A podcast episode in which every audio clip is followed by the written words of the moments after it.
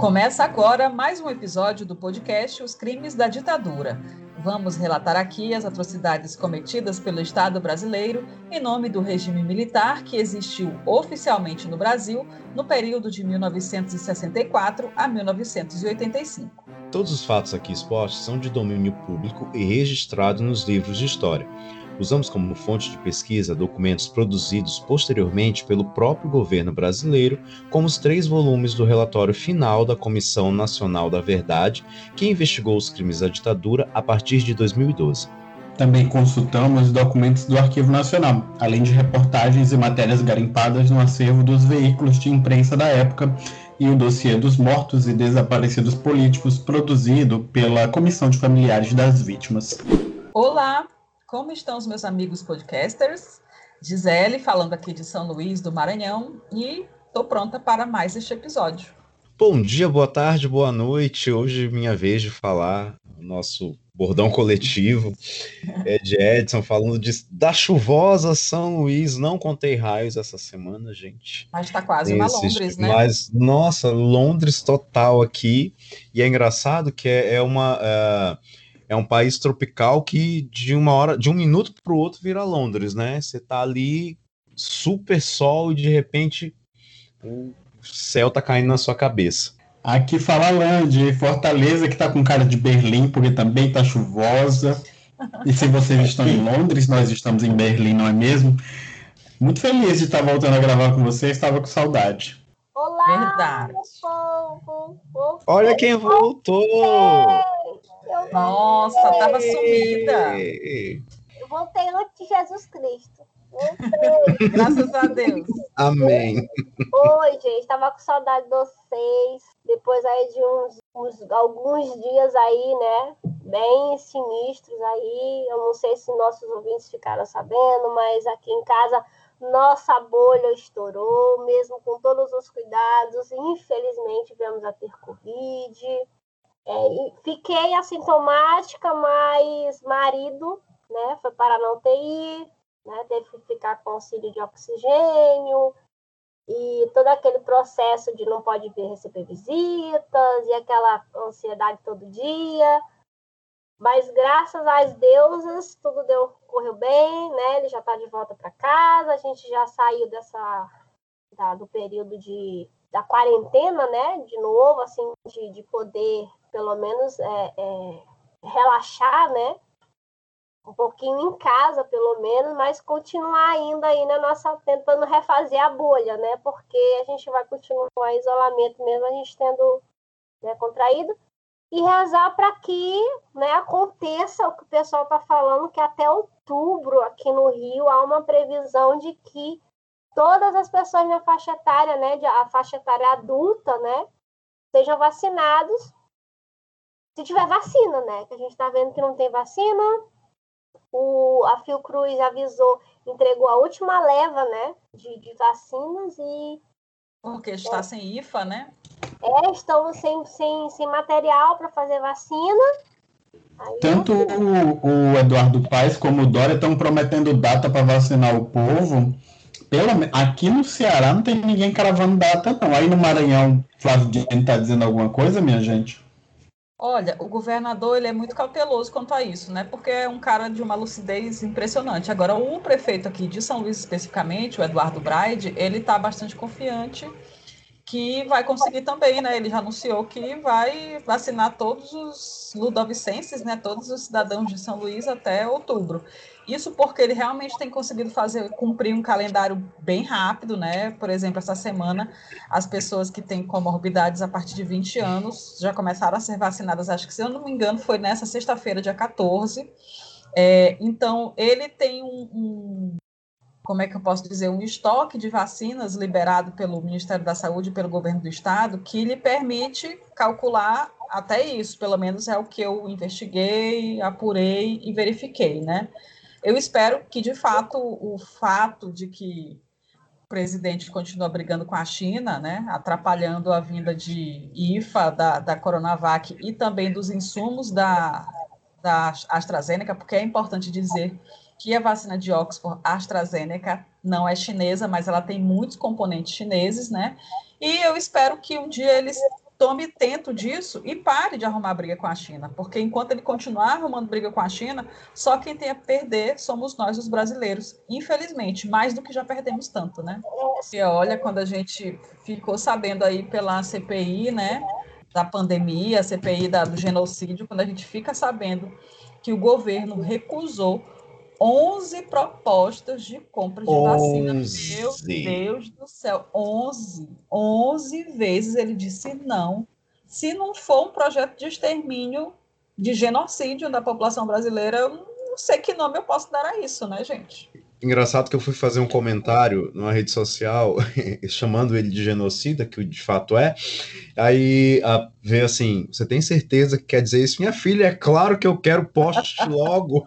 Esse bot do Instagram ele tá com defeito, porque é. genocida não é xingamento. Não é, não é. Eu acho que era um robozinho do, do Cramulhão, que tá lá em Brasília, é, que tava tentando impedir meu comentário, mas ele foi. Eu acho que é porque vocês não são acostumados a falar palavrão em rede social. Ah, isso é verdade, porque eu, no meu caso, não uso. Diga. Eu estava nesse instante xingando Carlos Zambelli, então não tem problema de xingar o povo, não. Eu xingo mesmo. Bolsonaro da Terra me bloqueou, então não tem mais nada a perder, não. Também me bloqueou. O Bolsonaro e o Eduardo Bolsonaro me bloquearam. No Twitter, né? Pelo menos. Mas, gente, é, e aí a gente fica rindo aqui, né? Fazendo uma piada dessa coisa toda, porque de fato, se a gente não fizer uma piada, a gente enlouquece, né? Porque a gente vai lembrar ou vai verificar que neste, nesta sexta-feira, dia 14 de maio, que é o dia que nós estamos gravando este episódio, que nós temos 432 mil brasileiros que morreram para a Covid-19, né? E é uma coisa que cada vez se torna mais surreal, mas infelizmente é a realidade, é o que nós estamos vivendo. E quando a gente apura um pouquinho a, a, os números né, da Covid para essa semana, para esse, esse período, o, o consórcio da, de imprensa aponta que houve uma, uma queda de 21% na média móvel de mortes, né? Então, hoje morreram 2.189 brasileiros, mas ainda assim, esse número absurdo caiu 21%. É muito louco, né, cara? A gente. A gente Eu acho que a gente vai chegar naquele estágio que a gente teve em setembro, de daquela queda, que aí foi aquele negócio abre tudo. Aí ficou setembro e outubro mais calmos, a média estabilizada, poucos casos, poucas mortes. Aí foi dezembro, Réveillon e, e Ano Novo. Janeiro já veio ruim. Janeiro já começou tudo a aumentar de novo. Infelizmente, a gente nem pode contar com curva baixando, a gente só pode contar com vacinação. Porque se esse é o movimento natural da curva, só a vacinação, vacinação e lockdown impedem o aumento de casos, né? Vai ficar aumentando, subindo primeira onda, segunda onda, terceira onda, que ao meu ver é tudo uma onda só, que a gente nunca controlou gente não pode deixar de frisar que né, o nosso digníssimo energúmeno, né, ele disse que a gente não ia passar de 800 mortes. Não ia morrer esse tanto de gente, não. Né? Ah, gente, eu vi esse vídeo eu esses acho dias. Que, eu acho que 800 mortes foi só na equipe dele, sinceramente. E Roberto, aí... Roberto Justus cravou 12 mil mortes e essa semana foi vacinar em Miami, né?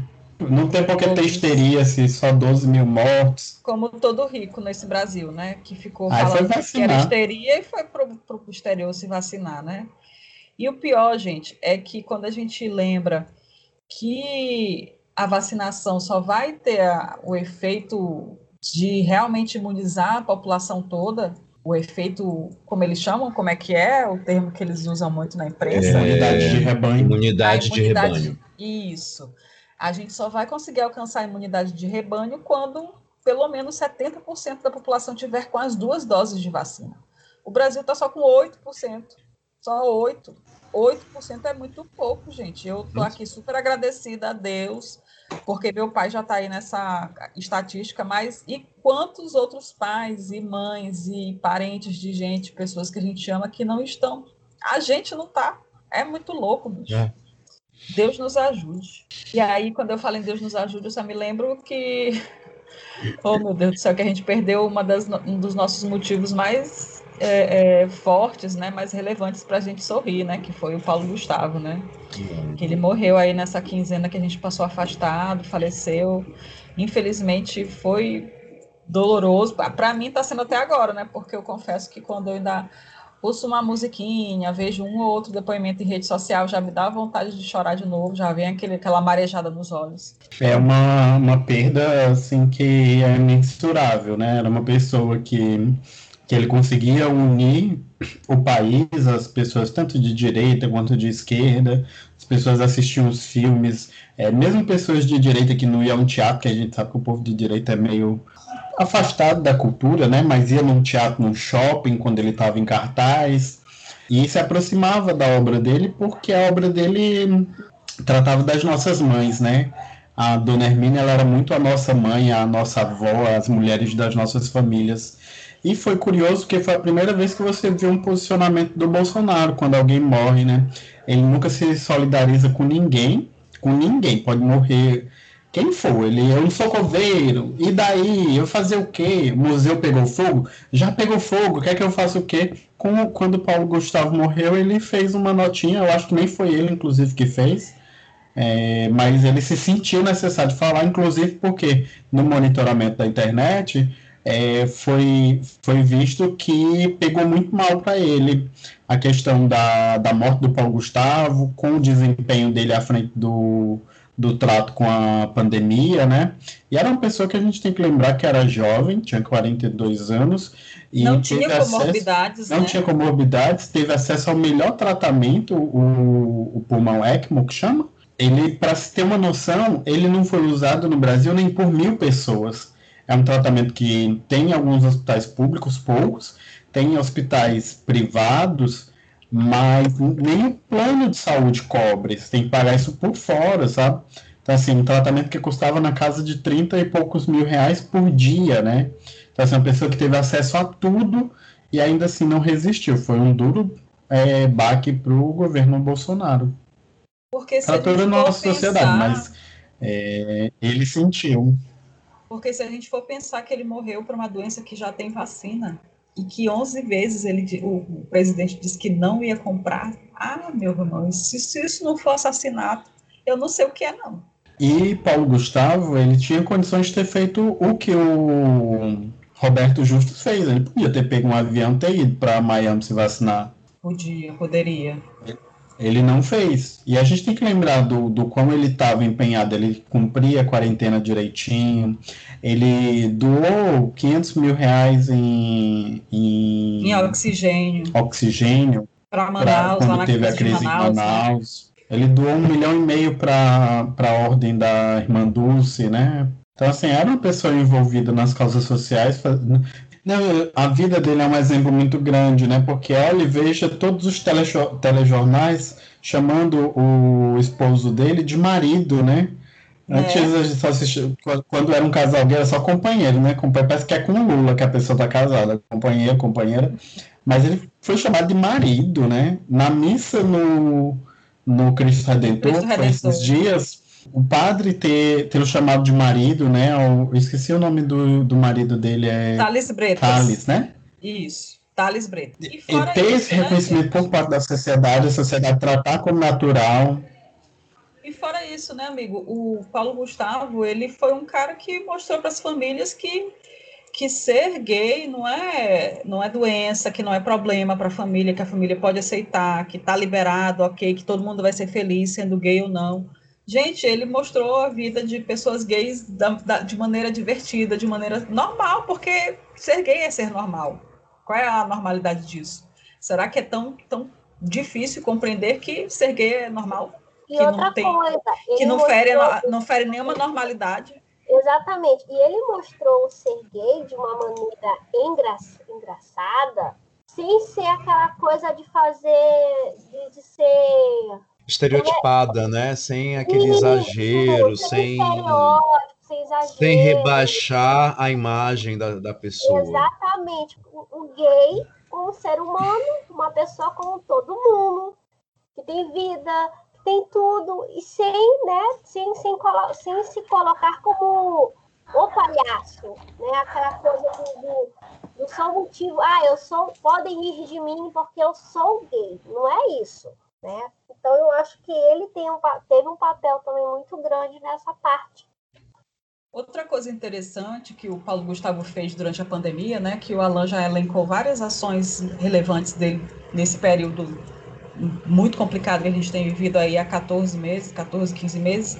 Uma outra coisa relevante, muito relevante que eu achei que ele fez foi é, chamar alguns ativistas do movimento negro para ter voz a, a, partir do Instagram dele, né? Ele chamou a Jamila Ribeiro, que é uma das, das maiores vozes né, nessa, nessa luta do movimento negro hoje em dia. A gente sabe que ela não é unanimidade dentro do movimento negro, que existem outras vozes tão relevantes quanto ela mas ela fala muito sobre a questão do feminismo negro. E ele deixou o Instagram dele na mão dela durante o mês inteiro, no mês de julho, da, durante a pandemia, né? Então, todo dia ela fazia uma live para explicar os conceitos do feminismo negro, de como é ser negro, como é complicado ser negro no Brasil, falar sobre racismo estrutural, que são coisas que as pessoas precisam fazer, né? Precisam estudar, precisam se interar para que elas não caiam na armadilha de, de, de, também de continuarem sendo racistas, porque o sistema é racista.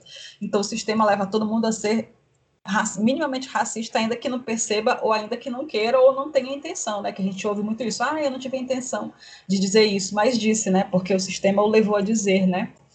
E aí, além de, de ter deixado o, o Instagram dele com ela durante um mês. Depois disso, ele fez novas lives em que ele conversava com ela, em que ele falava com ela, e ele se colocou muito naquele, naquele lugar da pessoa que que está aprendendo, mas não fica exigindo, ai, me ensina, me ensina. Não, vamos sentar aqui, vamos falar para um monte de gente, porque eu acho que as pessoas que quiserem me mandar pergunta, eu faço para faço a Djamila. E são lives memoráveis, né? Se vocês quiserem dar uma olhadinha, assistam as, os vídeos do IGTV da, do Paulo Gustavo lá no, no Instagram, porque realmente é um material que você que você vai ficar cada vez mais maravilhado com, a, com, a, com, o poder que esse homem tinha de, de ação, porque ele decidiu que ele não ia ser só um artista rico que ia ficar ganhando dinheiro em cima do brasileiro. Não, ele, ele fez coisas relevantes para a sociedade. Ele fez mais do que a gente rir. Ele tentou fazer também as pessoas aprenderem sobre assuntos que ninguém quer falar. Eu acho que isso é relevante demais, né? Relevante foi você. Nossa, muito. Nossa, gente, essa finalização foi perfeita para a gente começar nosso episódio, né? Vamos. Vamos lá. Taca pau! Episódio 20. Quando o Brasil foi o país dos protestos. No episódio anterior, apresentamos alguns dos acontecimentos mais emblemáticos de um dos anos mais emblemáticos da ditadura militar no Brasil.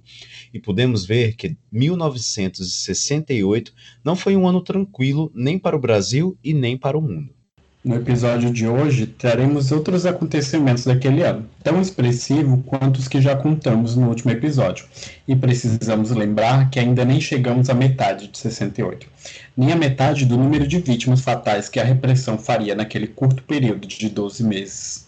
Sim, também trazemos os relatos de morte da comerciária Maria Ângela Ribeiro, do estudante Fernando da Silva Lembo e do estudante comerciário Manuel Rodrigues Ferreira, assassinados durante a Sexta-feira Sangrenta, no Rio de Janeiro. Vamos aos fatos. 68 foi um ano fora da curva em diversos níveis no Brasil, e uma das mudanças mais significativas da época é que grande parte da sociedade pareceu acordar para os absurdos que aconteciam no país desde o golpe de 64. O maior gatilho para esse despertar foi a trágica morte do estudante Edson Luiz Lima Souto, assassinado num restaurante estudantil conhecido como Calabouço, no Rio de Janeiro. Relato que fizemos no episódio anterior a este aqui. Se você perdeu, volte para ouvi-lo antes desse daqui. E se 50 mil pessoas apareceram para o funeral do estudante, os dias e meses subsequentes serviram a apenas um propósito: protestar contra a morte de um jovem pelas mãos das forças de repressão e, de quebra, protestar contra a própria repressão vivida por quem se mostrasse insatisfeito com a ditadura que governava o Brasil. Eu só queria deixar aqui meu comentário que a gente tá, vai ver que está em 68, né? E o pessoal demorou de 64 para 68 para acordar, né, despertar mais uma vez mostrando que o brasileiro é um povo lesado, né, para começar a reagir, né? A gente traz isso para agora, o energúmeno está no governo, agora que ele já está terminando de fazer o, o que ele, as merdas que ele tinha de fazer, é que o pessoal resolveu procurar cavucar alguma coisa contra ele, né?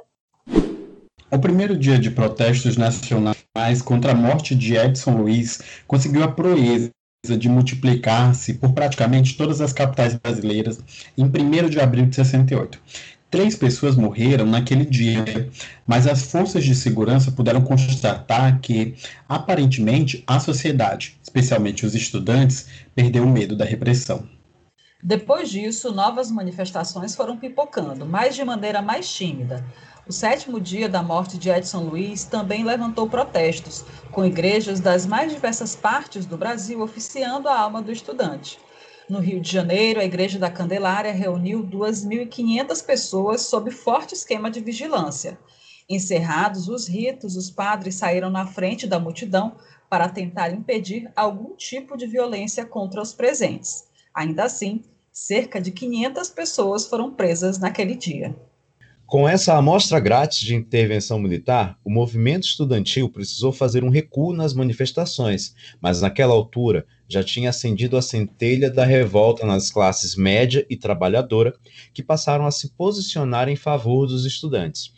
Em meados de abril, o movimento operário resolveu protestar também, em Contagem, Minas Gerais, na primeira greve de trabalhadores desde a ascensão dos militares ao poder.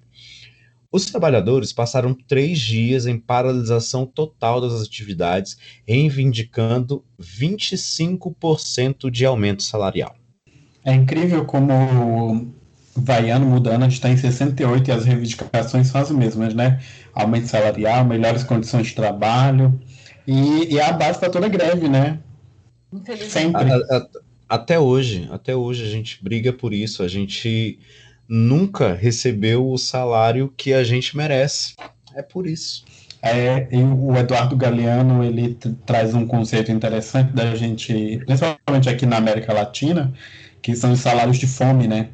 Eles são salários que eles não pagam é, um dia de trabalho de um executivo que, que usurpa, que suga a força de trabalho dos, dos brasileiros, dos latinos, né? A greve foi reprimida com ameaças de prisão e enquadramento na Lei de Segurança Nacional. Os estudantes brasileiros ainda não tinham desistido dos protestos em pleno maio de 68, e as manifestações que tomaram conta da França começaram a fazer eco por aqui também, reavivando a vontade de protestar contra a ditadura. Um relatório oficial do governo, produzido pelo general Carlos de Meira Matos, divulgado na época, apontava que as universidades estavam repletas de problemas e que, abre aspas, a repressão excessiva leva a uma radicalização crescente das reivindicações. Veja só. Menina, isso aqui parece um relatório de hoje. É verdade. É, eu até queria só fazer um adendo aqui nesse, nessa fala do Alan, que essa semana que passou, essa última agora aqui, é que a, a Lei de Segurança Nacional que já valia em 68, que foi aprovada em 67, valia em 68, só essa semana que ela foi revogada, vocês acreditam, gente? Depois que o Bolsonaro começou a ameaçar Deus e o mundo que estava falando dele no Twitter, falando dele não, né? Chamando ele de genocida no Twitter. Falando a verdade. Isso, falando a verdade, né? Mas ele não queria ouvir, aí ele tascava a Lei de Segurança Nacional. É muito cara de pau, Felipe né? Neto, né? Um instrumento de 1967, Sim. um instrumento da ditadura, ele queria aplicar agora. Rapaz, pelo Bem típico dele, né? A é cara dele. Mesmo. As manifestações mundiais continuaram influenciando os protestos por aqui, com estudantes nas ruas, dessa vez na companhia do movimento operário. A manobra do governo francês também foi reproduzida por aqui. Vocês lembram que lá no maio de 68, lá na França, eles conseguiram um aumento de 35% para os operários? Aqui, o governo brasileiro tentou dar um abono de emergência aos trabalhadores, né, para que eles parassem de protestar, mas nada disso teve o resultado esperado, né? O que os militares esperavam, nada deu certo. E aí eles tiveram que enfrentar manifestações quase diárias, sempre tendo o movimento estudantil à frente dos protestos. A coragem dos estudantes os levou a realizar manifestações cada vez mais contundentes e que passaram a desafiar a autoridade e questionar a legitimidade do governo militar implantado no Brasil. e logo tivemos um novo episódio de bruta retaliação às manifestações estudantis por parte das forças de segurança. Uma das pautas mais recorrentes nas manifestações estudantis era o posicionamento contrário dos estudantes aos acordos MEC-USAID, implantado pela ditadura militar nas diretrizes da educação brasileira a partir de 1966. Júlio, me explica direitinho o que foi isso. Vamos lá. Sendo bem direto e reto ao assunto. Os acordos MEC permitiram que os Estados Unidos ditassem uma reforma completa no ensino do Brasil. Eles foram assinados entre o Ministério da Educação brasileiro e a Agência Americana para o Desenvolvimento Internacional e foram negociados durante dois anos na encolha, escondidos da comunidade universitária e da sociedade brasileira. Estados Unidos sempre ali, né? Sempre na encolha, né? Aquela sombra, né? Não, é, é, é, os Estados Unidos é o fundo de toda investigação. Eu falei isso aqui em outro episódio. Você cava, cava, cava, você acha que é o Sam lá dentro, assim, escondidinho, apontando para você. Não, é, tem uma coisa nesse, nessa interferência é, militar na educação superior que ela perdura até hoje, né? Muita coisa não, não foi mexida. É, esse modelo que a gente tem de grade, de créditos obrigatórios, é, tudo desde esse período da, da ditadura militar, né? Sim, sim, eles mudaram muita coisa, mas a gente vai falar isso aqui ao longo do episódio. Gente, e quando esses acordos foram revelados a partir de 66, causaram revolta por diversos motivos, desde deixar de considerar a soberania da nação e a capacidade técnica dos educadores brasileiros, até a percepção de que o ensino universitário provavelmente seria privatizado no Brasil. A implantação dos acordos MEC e USAID é assim que fala, não é, Ed? Exatamente, Giza. É MEC e USAID, que seria MEC com a ajuda dos Estados Unidos. Seria isso. mais ou menos isso. Então, depois dos acordos MEC e USAID, eles previam a substituição dos cursos primário, ginásio, clássico e científico pelos cursos de primeiro e segundo graus, com redução de um ano de estudo diferente do que acontecia na Europa e no Canadá. Olha só, até isso eles conseguiram roubar dos brasileiros. E olha que piorava, tá? É, também previa a diminuição da carga horária de disciplinas de ciências humanas, é, que faziam o estudante pensar, como história e sociologia, a abolição de matérias como filosofia, latim e ciência política, além da adoção obrigatória do estudo de inglês, que a gente vive isso até hoje, a gente é obrigado a saber falar Mac e USAID, depois agora eu vou adotar o SAID também. não, não falo mais certo os acordos ainda planejavam a substituição da universidade pública por fundações e universidades particulares. Isso é muito o, o sistema americano, né? Você estuda em escolas é, é, primárias, ginásios, tem outro nome lá, né? Mas públicas e você paga a universidade. Tudo isso sendo criado, orientado e planejado por técnicos norte-americanos, sem qualquer participação de brasileiros. É, é, o emburrecimento da sociedade que isso é um projeto de emburrecimento da sociedade. E quando a gente está numa semana em que a UFRJ anunciou que muito provavelmente vai fechar por falta de verba, a gente percebe que o projeto lá de 68 parece que está voltando a ser implantado aqui hoje, né? nesse momento. A UFBA também anunciou que só tem, só consegue arcar com mais dois meses de, de custos da universidade, né? Que pode fechar o ano letivo. A gente, por falar em corte de verba, só falar para vocês, talvez vocês já tenham visto, houve na época da, das eleições um apoio muito grande do, do IFES, né, Instituto Federal do Espírito Santo. Beijo, Espírito Santo, saudade, te amo. Mas não nesse momento. É, houve uma campanha muito grande dos alunos do IFES é, pra, na campanha Bolsonaro, né, pró-Bolsonaro e aí, logo em seguida, quando eleito, o Bolsonaro cortou. Desculpa, IFES, estou rindo sim. É, cortou a verba do IFES. Ele não existe mais. Eu lembro bastante disso. Eu lembro, e principalmente cursos é, que tradicionalmente são cursos que de pessoas de direita, a, a, medicina é quase uma casta, né? E aí você tinha, naquele período, muitos médicos que apoiavam esse governo, muitos que, que desapoiavam o PT justamente por conta dos médicos cubanos, da questão da residência obrigatória que aumentou, não sei se vocês lembram dessa época, e era uma categoria que já que, que tinha essa questão toda de se afastar do governo de esquerda, né? E hoje eles tiveram uma pandemia para aprender, é, ver na prática como é que funciona apoiar um governo genocida, né? Porque esse, esse pessoal, eles querem ser enfermeiros e médicos, né? Na, na beira da praia, em Copacabana. Enfermeiro é nem tanto. Eles querem... Aí não querem ir lá, né, por, me, por meio do Cariri, tratar o agricultor. Lá para as aldeias indígenas na Amazônia, aqui no interior do Maranhão, que tem muita também, ninguém Exatamente. quer ir. Aí os e... médicos cubanos vieram para cá e foram para esses lugares e começaram a ser reconhecidos por isso, aí lógico que eles iam odiar esse povo.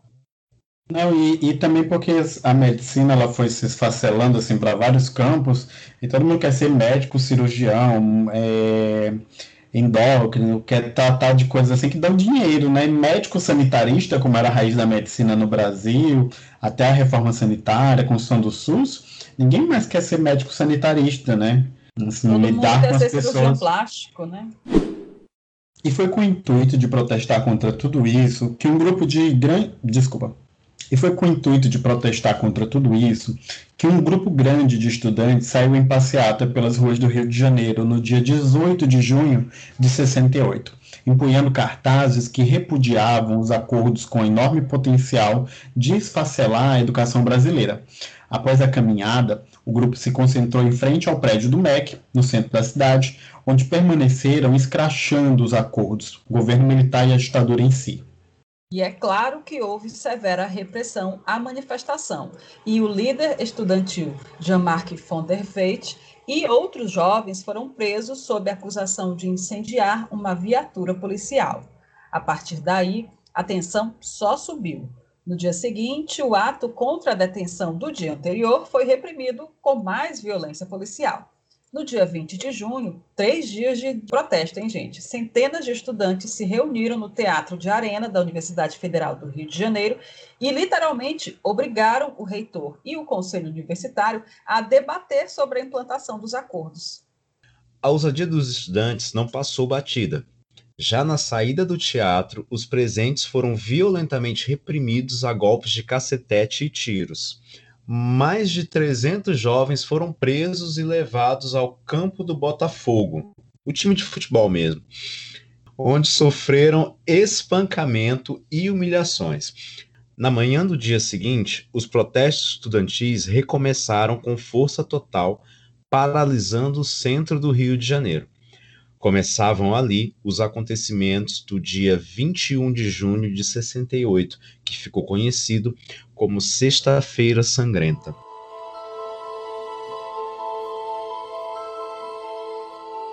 A Avenida Rio Branco foi tomada por manifestantes dispostos a enfrentar a polícia, que mandou a cavalaria para tentar conter os estudantes, e os jovens usavam o que estava à mão para combater a ameaça. Passaram a arremessar rolhas e bolas de gude na força policial, fazendo os cavalos tombarem no asfalto. A violência policial cresceu na força do cacetete e bombas de gás lacrimogêneo. É um negócio que não tinha black bloc na época, né? Você lutava com as armas que tinha.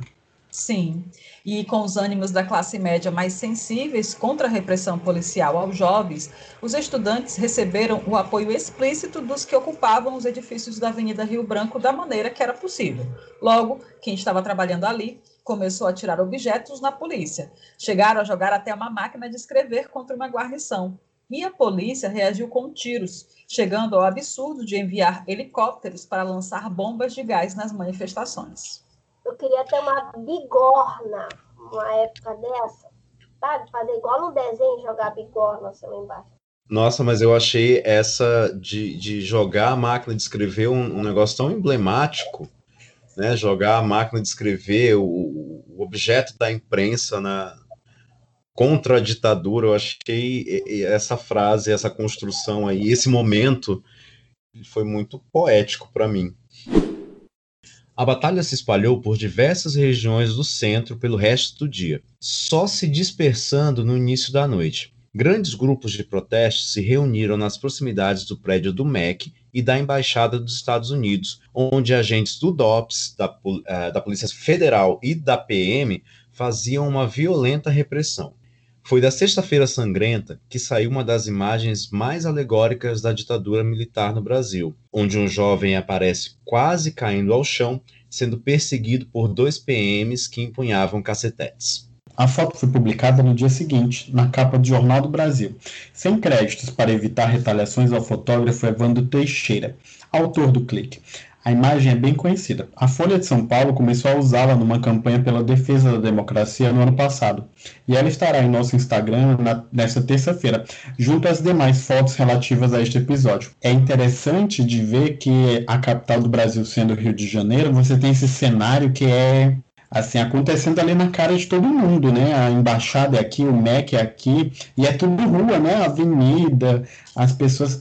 Se, se isso fosse em Brasília, menino, não dá para não assim, dava. Não tem esse, inclusive, essa inclusive, explosão popular. Inclusive, o Evandro Teixeira, que foi o fotógrafo que tirou esse clique, esse clique, gente, é a imagem que está na capa do nosso episódio de hoje, viu? Aí nas plataformas digitais. É, e aí o que acontece? Esse fotógrafo, ele trabalhava no Jornal do Brasil, que ficava em frente à embaixada dos Estados Unidos. Então, enquanto os estudantes estavam protestando, eles estavam lá tirando foto e vendo o que estava acontecendo ali, até que eles fizeram, esse fotógrafo em si fez cliques maravilhosos, eu acho, acho não, eu tenho certeza, ele até lançou um livro posteriormente com imagens da, de, dos protestos que, que tiveram em 68. Cada imagem fantástica. Realmente é um livro que vale a pena dar uma olhadinha, se for possível. Ela tá indicadora hoje, né? Ela tá indicando. ela vai indicar antes da hora do, é, das indicações. Ela é, vai indicando, indicando, e quando chega na hora das indicações, ela dá 10 indicações. Ai, meu Deus. Desculpa, peço desculpas aos meus amigos podcasters e aos ouvintes também. Eu juro que eu vou indicar só uma coisa hoje. ah, não, fica à vontade. É, é muita referência, cara. Você tem que, tem que distribuir, tem que compartilhar mesmo. Tá certo. Então vamos lá, vamos retomar. O confronto só se encerrou por volta das 8 da noite, com um saldo oficial de três mortos e um número desconhecido de feridos. Mais de mil pessoas foram presas. O Centro de Pesquisa e Documentação de História Contemporânea do Brasil, CPDOC, mantido pela Fundação Getúlio Vargas, chega a apontar um total de 28 mortos somente naquele dia, com base em informações recolhidas nos hospitais do Rio de Janeiro naquela data. O primeiro relato de morte deste episódio é de uma das vítimas fatais destes acontecimentos, a jovem Maria Ângela Ribeiro, de apenas 22 anos, que trabalhava no comércio do Rio de Janeiro. Ela era uma das manifestantes que protestavam nas proximidades da Embaixada dos Estados Unidos. Esse grupo chegou a ser cercado pelo aparato policial, ficando encurralado na esquina entre as ruas México e Santa Luzia. Na contenção dos manifestantes, os policiais gritaram que atirariam para matar em quem tentasse resistir, e atiraram mesmo. Três moças caíram atingidas por tiros da repressão. Uma delas foi Maria Ângela, atingida no rosto. Ela foi rapidamente levada para o quartel-general da PM, onde não resistiu aos ferimentos e acabou falecendo.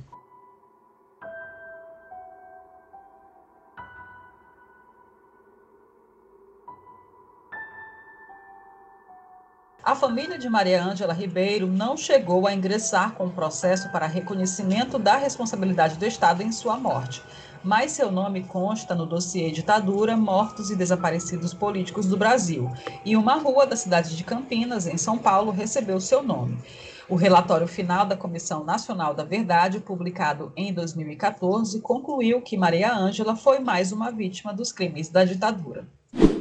A segunda vítima da Sexta-feira Sangrenta foi o estudante Fernando da Silva Lembo, que tinha apenas 15 anos quando virou mais um número entre as vítimas do regime militar. Fernando foi atingido por um tiro na cabeça, desferido por policiais militares. Ele chegou a ser levado para o Hospital Souza Aguiar, onde permaneceu em estado de coma por 10 dias, até falecer em 1 de julho de 68.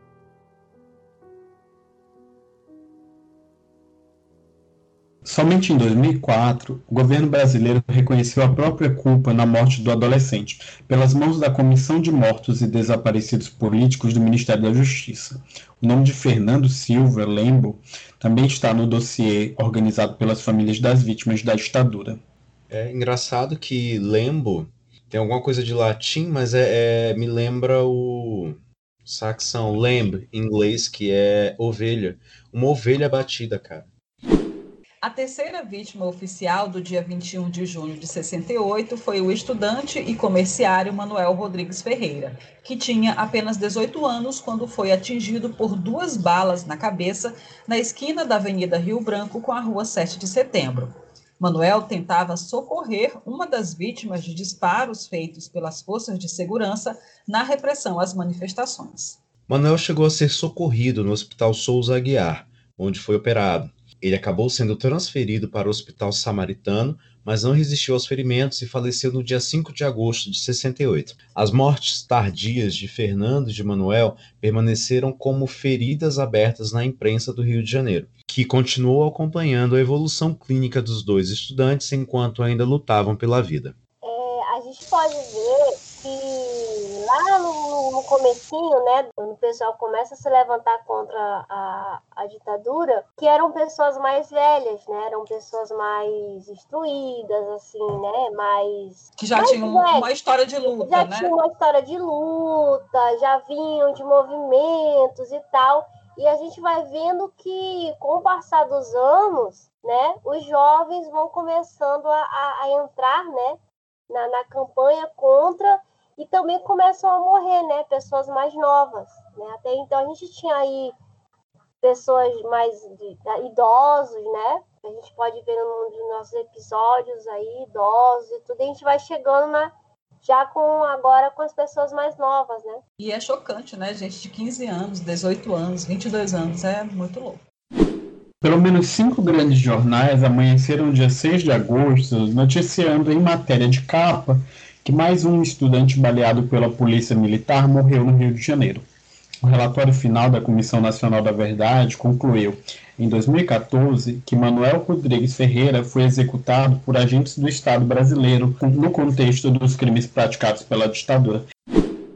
Os tristes acontecimentos da Sexta-feira Sangrenta ficaram por muito tempo marcados na memória de quem viveu aquela época mas a reação imediata para tanta violência contra pessoas tão jovens foi uma nova manifestação, a maior manifestação pública realizada naqueles dias de dura repressão, a Passeata dos 100 mil, marcada para o dia 26 de junho de 68, com concentração na Cinelândia a partir das 14 horas. A realização da Passeata dos 100 mil foi envolta em idas e vindas dos organizadores diante das ameaças de violência por parte do aparato de segurança da ditadura. O protesto foi considerado uma vitória do movimento estudantil, que já havia convocado a manifestação dias antes, mas havia sido imediatamente proibida pela ditadura, avisando que reprimiria com violência qualquer tentativa dos estudantes de irem às ruas. Eu fico imaginando é, que como se faz concentrar 100 mil pessoas num lugar naquela época hoje a gente vive num, num, mundo muito tecnológico, é muito fácil você, é, pelo menos, falar com 100 mil pessoas, tirando os, os protestos de Facebook, né? As pessoas que só protestam lá. É muito fácil você atingir um número grande de pessoas. E naquela época, como que fazia, gente? Era cartaz, era boca a boca, era. É muito incrível esse número. Sim, na época que até telefone era difícil, né? Mas os estudantes já estavam sem medo de levantar protestos públicos, e o movimento estudantil continuou convocando quem quer que pudesse estar ao lado deles nos protestos. Diante da iminência de mais um banho de sangue, o regime foi obrigado a recuar diante das respostas da classe média, do movimento operário, bem como de artistas e intelectuais que influenciavam a opinião pública na época. É, e só para citar alguns desses influenciadores da época presentes na passeata dos 100 mil, estavam lá Caetano Veloso, Chico Buarque, Clarice Lispector, a atriz Eva Vilma, Gilberto Gil, comediante Grande Otelo, Marieta Severo, Milton Nascimento, dentre muitos outros. E é interessante perceber que desses intelectuais presentes no protesto de 68 e que permanecem vivos até hoje, temos o prazer de contar com suas militâncias políticas na atualidade ainda em favor da democracia brasileira e contra esse desgoverno que está aí matando 4 mil pessoas por dia. Mas é tão bom se sentir do, do lado certo da história, né? Eu me sinto maravilhosa. Nossa, é maravilhoso. Na concentração da passeata, cerca de 50 mil pessoas apareceram e uma hora depois, quando saíram em marcha pelas ruas do Rio de Janeiro, o dobro de manifestantes já acompanhava o protesto. Foi em meio à multidão que o líder estudantil Vladimir Palmeira fez um discurso inflamado, lembrando o atentado contra Edson Luiz e as mortes ocorridas na Sexta-feira Sangrenta, que havia acontecido apenas cinco dias antes. O discurso chegou a cobrar o fim do regime militar no Brasil. Sensato. Na tentativa de minimizar o feito do movimento estudantil, o governo mandou porta-vozes às emissoras de rádio e TV, informando que a passeata havia sido autorizada pelas autoridades, versão que foi desmentida publicamente por Vladimir em seu discurso, afirmando que não havia sido feito qualquer pedido de autorização para a manifestação, o que implicava em não precisar de autorização para acontecer. É, é engraçado que a ditadura mentia na cara dura. Foi autorizado, mas quem foi que pediu para autorização? Ninguém. Né? A passeata dos 100 mil gerou imagens que ficaram gravadas na história brasileira, conseguindo criar um clima de positiva expectativa na sociedade. Carlos Drummond de Andrade chegou a escrever poemas inspirados nas fotos de Evandro Teixeira, que mostravam uma multidão infinita e munida de cartazes que pediam o povo no poder. É dessa época a canção de Geraldo Vandré, para não dizer que não falei das flores, que virou o hino dos protestos contra a ditadura. Mas a gente só vai poder contar melhor essa história num episódio especial né, sobre a cultura na época da ditadura. Caminhando e cantando e seguindo a canção. Caminhando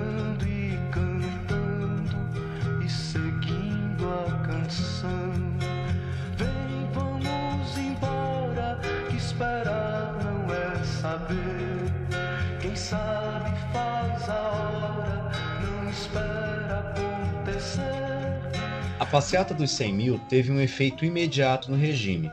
O presidente da época, o Marechal Arthur da Costa e Silva, mandou marcar uma reunião com os principais líderes da marcha, entre eles o universitário Franklin Martins e José Disseu, que integraram o governo Lula já na década de 2000. Na ocasião, o movimento estudantil solicitou a libertação dos estudantes presos, mais verbas para as universidades, assim como o aumento de vagas no ensino superior, o fim da censura e a reabertura do restaurante Calabouço. Nenhuma das reivindicações. É frustrante, né? É muito frustrante, cara. Nenhuma das. Nenhuma das reivindicações foi aceita pelo regime. Mas se nossa editora quiser, eu faço de novo, sem, sem, Desculpa também. sem a frustração. O bom Cara, aqui é que a gente se frustra e ri, né? É, é, a- cara, não tem jeito. A gente vai. A gente tem que lidar com as nossas ele fala da casa dele, é pra reunião com os demônios.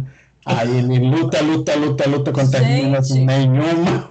E, e, é, Nenhuma. essa, esse, essa- esse episódio aqui dessa reunião com o Marechal da Costa e Silva, o. Ah, esqueci o nome dele.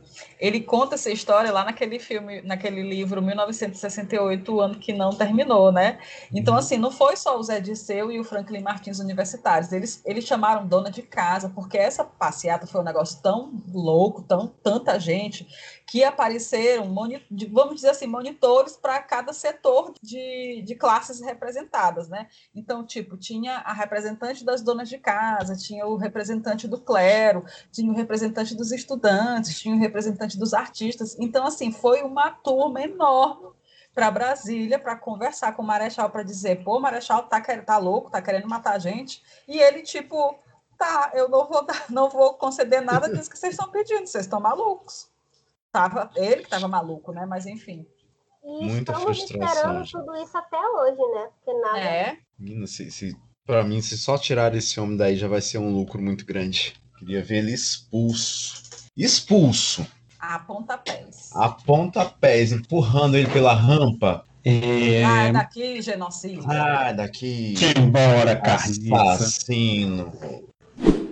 E a ditadura também tinha defensores que influenciavam a opinião pública. Uma das vozes de mais ferrenha defesa ao regime militar era do dramaturgo Nelson Rodrigues. apoiador declarado do governo, que se assumia completo anticomunista. Diante do inegável sucesso da passeata dos 100 mil, ele escreveu uma crônica ácida, intitulada Um Pesadelo com 100 mil Defuntos, publicada no jornal o Globo, que dizia mais ou menos o seguinte em determinado trecho.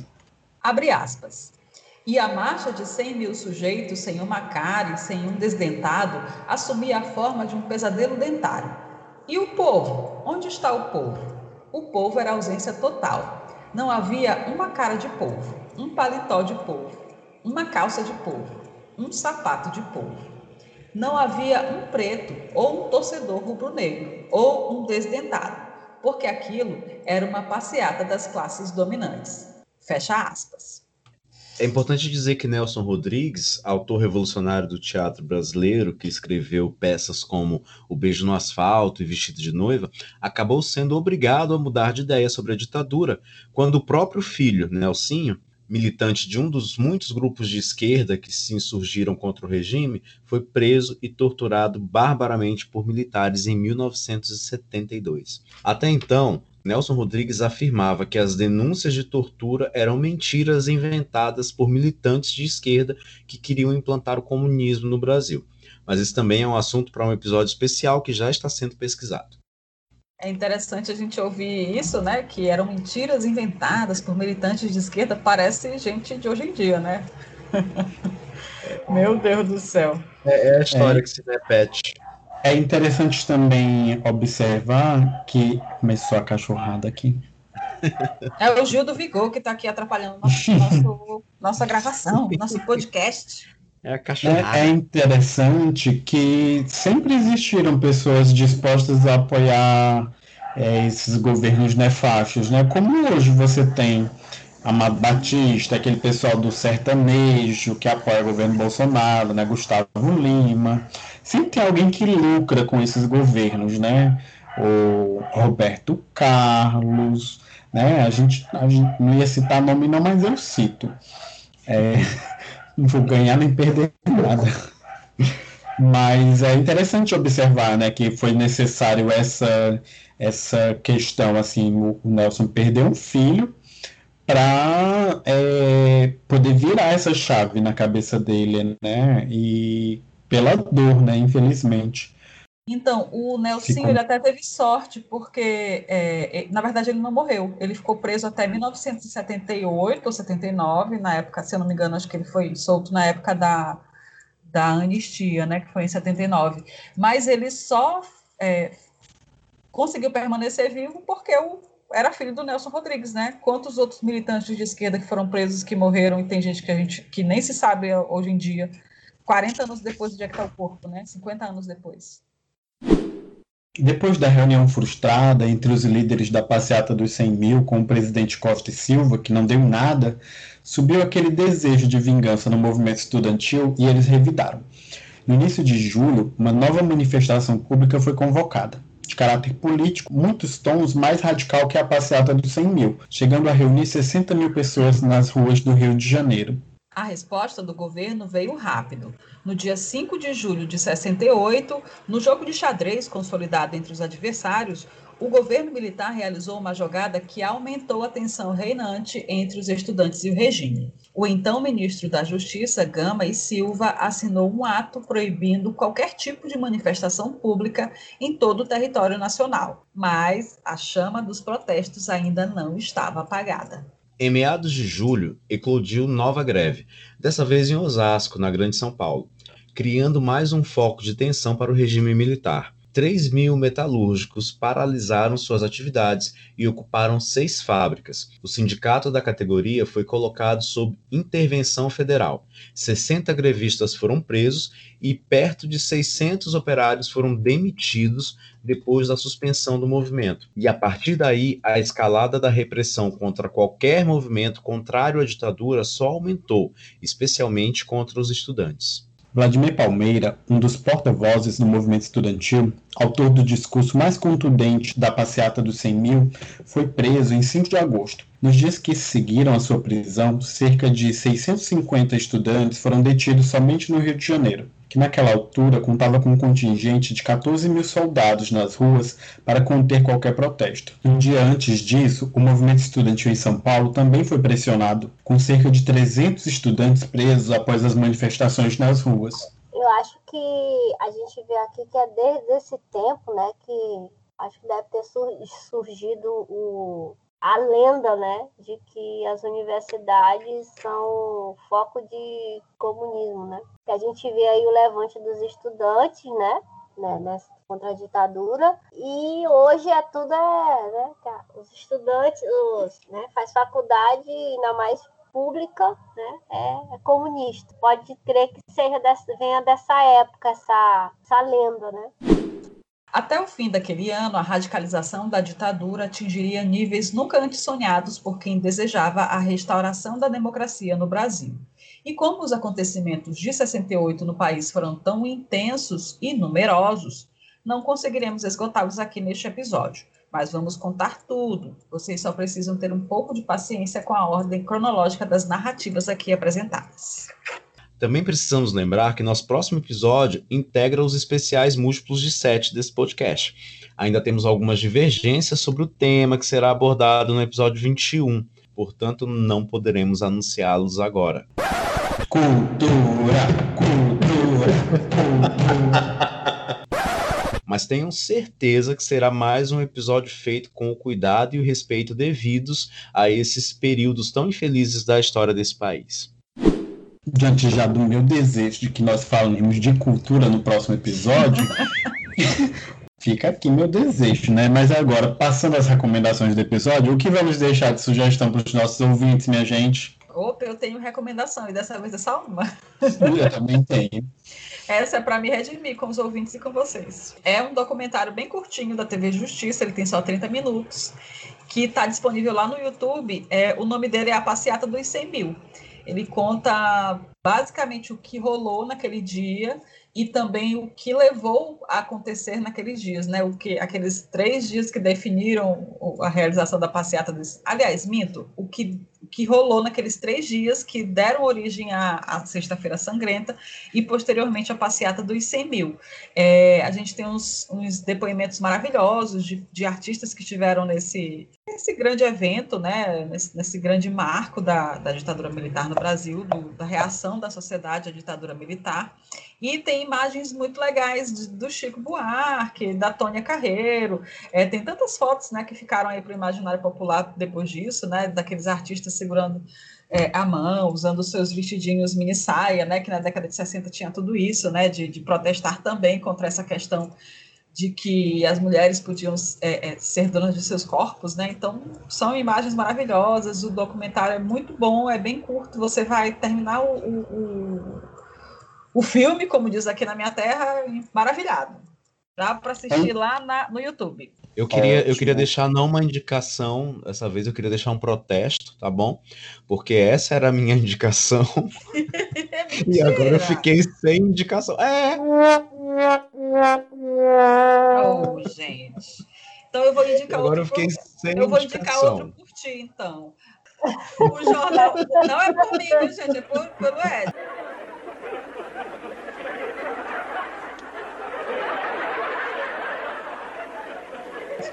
o jornal O Globo, o jornal O Globo, ele fez é, um, também um mini documentário, eu acho que ele deve ter uns 15 minutos, mais ou menos, em que eles também fazem é, é, um recorte dentro da passeata do ICMil só sobre a atuação dos artistas que tiveram presentes na, na passeata, né? É bem legalzinho também, você acha lá no YouTube. E se a gente continuar nessas indicações, a gente vai entrar no episódio especial. Então, assim, vamos voltando. Mas continuando em jornais, eu, a minha indicação vem da Folha de São Paulo. A gente sabe que a imprensa tem um papel fundamental na, na ditadura e esse papel vai mudando e alguns demoraram, mas a gente sabe que a parte da imprensa apoiou sim a ditadura militar até cair em si e acordar para a vida. Alguns demoraram mais que outros, tem uns que ainda não acordaram. É, mas a Folha de São Paulo é um jornal muito grande, ela tem várias editorias, ela tem vários colunistas, ele é um jornal necessário.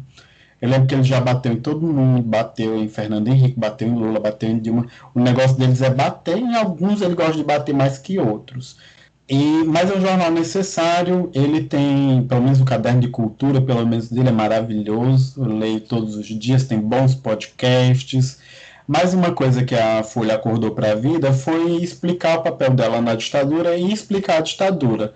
Ela tem um curso gratuito que chama O que foi a ditadura, é a árdua reconquista da democracia, 35 anos. Esse curso só tem quatro aulas, é um curso bem assim, não vou dizer superficial porque ele não é vago, mas ele é um curso rápido para quem quer entender, assim, que não tem muito tempo, né? É uma curta história da ditadura militar.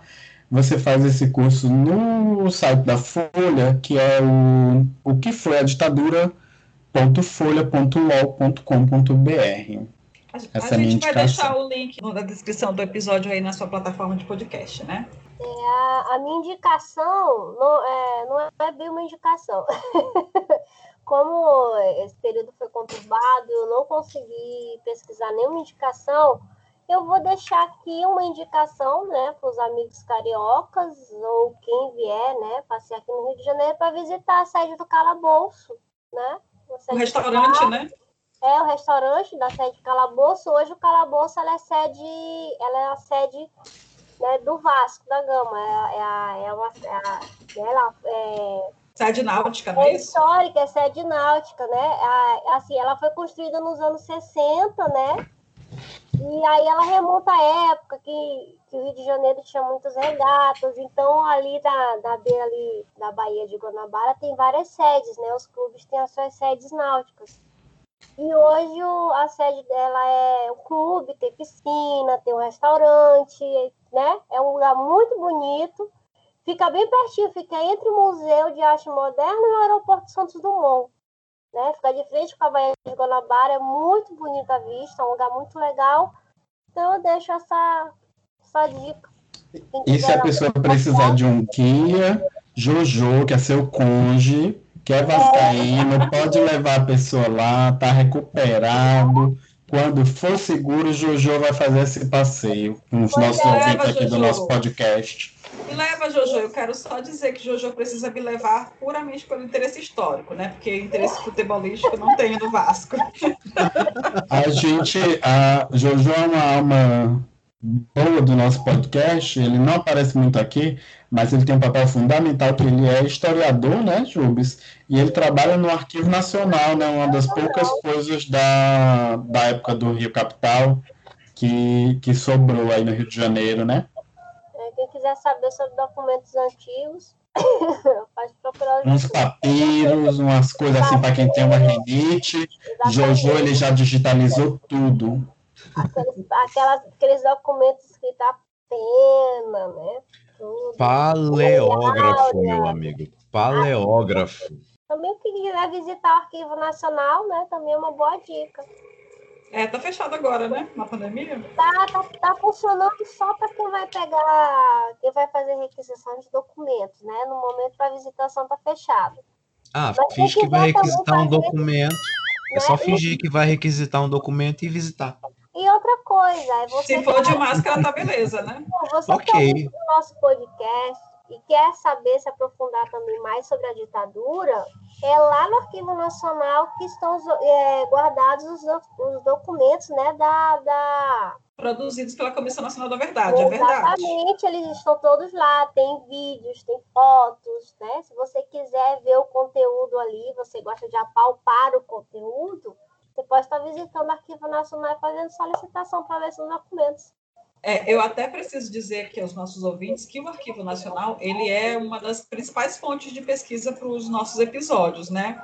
É, a, eu aqui de São Luís do Maranhão acabo pesquisando tudo pela internet, não tenho a oportunidade de pegar fisicamente nesses documentos, mas está tudo lá digitalizado. A gente consegue ter acesso a certidões de óbito, certidões de casamento, todos os dossiês sobre as 434 vítimas ou desaparecidas, vítimas fatais ou desaparecidas da, da ditadura, está tudo lá no Arquivo Nacional e você pode acessar pela internet. Só jogue no Google que você consegue.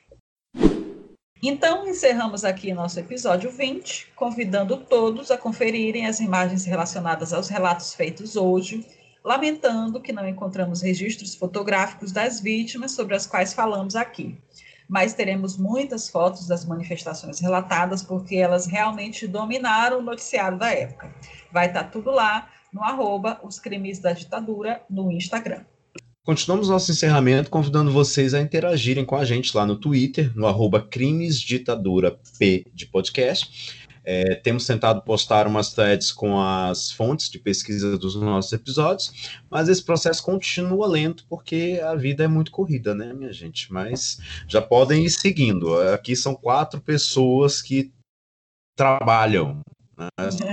São quatro trabalhadores que trabalham também no podcast. Então, é corrido para nós, mas não se preocupem que a gente faz tudo com muito cuidado, muito carinho. Cadê a bruxa do, do, do, do Cariri? Eu tô aqui. Tô... A gente também aceita uma forcinha extra de vocês. Aí mesmo na sua plataforma de podcast, dando uma boa avaliação, um like ou nos seguindo como funciona no Spotify, né? Vai lá, segue nosso podcast, aumentando nossa reputação e ajudando a levar esse conteúdo a ser indicado para um número maior de pessoas. Indica para aquele seu amigo reaça, para o seu professor, para o seu colega, para o seu amante, para o seu peguete. Dá essa força para gente. Bota no grupo da família, manda para aquela tia do zap. Compartilha, compartilha nos seus stories. É, compartilha nos seus stories. Exatamente. Envia para aquele seu cunhado que fica tentando mandar vídeo para você, ensinando como é que usa ivermectina, como sabe que você tá com Covid. Faz uma corrente. Se você corrente. não enviar esse podcast para 70 mil pessoas, você morre amanhã. Não, é, morre não. É não, não, não quero falar morrer, não. Ah, não quero falar morrer, não. Lembrando que... assim, a Glo... isso a Globo não mostra. Gente, mas olha, às vezes eu acho que a gente está passando isso aqui, esse momento Bolsonaro no Brasil, porque a gente negou muita corrente aí quando começou a internet. Gente. Eu tenho certeza. Não, não tem tá outra explicação, realmente. A gente está apagando aquilo, eu tenho certeza. A gente está apagando as correntes do Orkut que a gente não passou. Lembrando que as sugestões erradas e contribuições podem ser enviadas no e-mail os crimes da ditadura podcast@gmail.com e que todas as fontes de pesquisa e indicações deixadas por aqui estarão na descrição desse episódio aí na sua plataforma de podcast. Ficamos por aqui. Até o nosso próximo episódio. Beijos comunistinhas. Lembrando a vocês, usem máscara, tomem banho de álcool em gel. Se puder ficar em casa, fique em casa, tá? Um cheiro e um queijo. Bem lembrado, Jubes, por favor, gente, tem máscara, essa doença maltrata, viu? Maltrata mesmo. E a gente quer todo mundo vivo para o nosso próximo episódio, por favor. Eu agradeço se você escutou até aqui nesse nosso trabalho. Demorou um pouquinho para sair, mas saiu e a gente vai tentar continuar com a nossa rotina quinzenal nessa que é a nossa grata e ingrata missão salvar o Brasil de si mesmo, contando a história da ditadura militar. Ai, amo esse portão. E, e, quem falou minha fala e que todas as fontes de pesquisa. Jubicicleide. Que audácia! Agora só me resta me despedir, meu povo. Porque fizeram até a minha fala final, porque minha internet acabou. Beijo para todos os nossos ouvintes queridos, amados. Eu tô tão feliz nesse final de, de gravação. Nossa, eu estava odiando dessa gravação, é isso mesmo? Nossa, nunca, nunca, de jeito nenhum, era isso que eu ia falar, não deixa eu molhar o bico, é que a, a, gravação foi tão divertida que a gente termina assim, nesse clima maravilhoso, alto astral, apesar de estarmos falando de um, de um negócio super violento, super pesado, a gente consegue ainda é, falar de forma leve sobre um assunto que é muito pesado. Isso é, é muito bacana para quem está ouvindo e para a gente que está fazendo, porque a gente não sai, como já aconteceu, né? A gente sair daqui chorando e o Alan reclamando, dizendo que, poxa, era para ser um negócio legal e a gente só chora. Não que a gente tenha acostumado é e achado às vezes o episódio não... termina meio para baixo, né? Exatamente. Mas esse episódio foi apesar de ser, eu não consigo não dizer, apesar de ser pesado, apesar de ser um negócio complicado que a gente viveu, a gente consegue assim, com alto astral, com esperança de ver ainda um mundo melhor. É porque sou um brasileiro, né? Se você é brasileiro e tá feliz, você tá vivendo errado. É, verdade. Então a gente tem que pelo menos se alegrar de vez em quando, né? É bom essa coisa da gente estar tá gravando podcast, porque nós estamos já há mais de um ano com tendo perdas, os nossos trabalhos afetados, as nossas vidas afetadas. E aí o podcast é uma coisa que nos dá um pouco mais de humanidade, né, nesse período. É Eu adoro gravar com vocês, minha gente. Vocês estão salvando minha sanidade mental. É o combo podcast e a minha terapia semanal, que eu tô indo lá pra psicóloga, a bichinha tá me ouvindo, eu tô me ajustando, eu tô tomando meus remédios. Vai dar tudo certo. Ô, amigo, a única comorbidade que todos nós padecemos nesse momento aqui é de sermos brasileiros, né? Deus Nossa, o maior grupo de risco do planeta. É ser brasileiro. Fechou. Fechou. Beijo, gente. Até a próxima Beijo, semana. Gente. Ou a próxima quinzena. Va. Tchau. Valeu, tchau. Não espera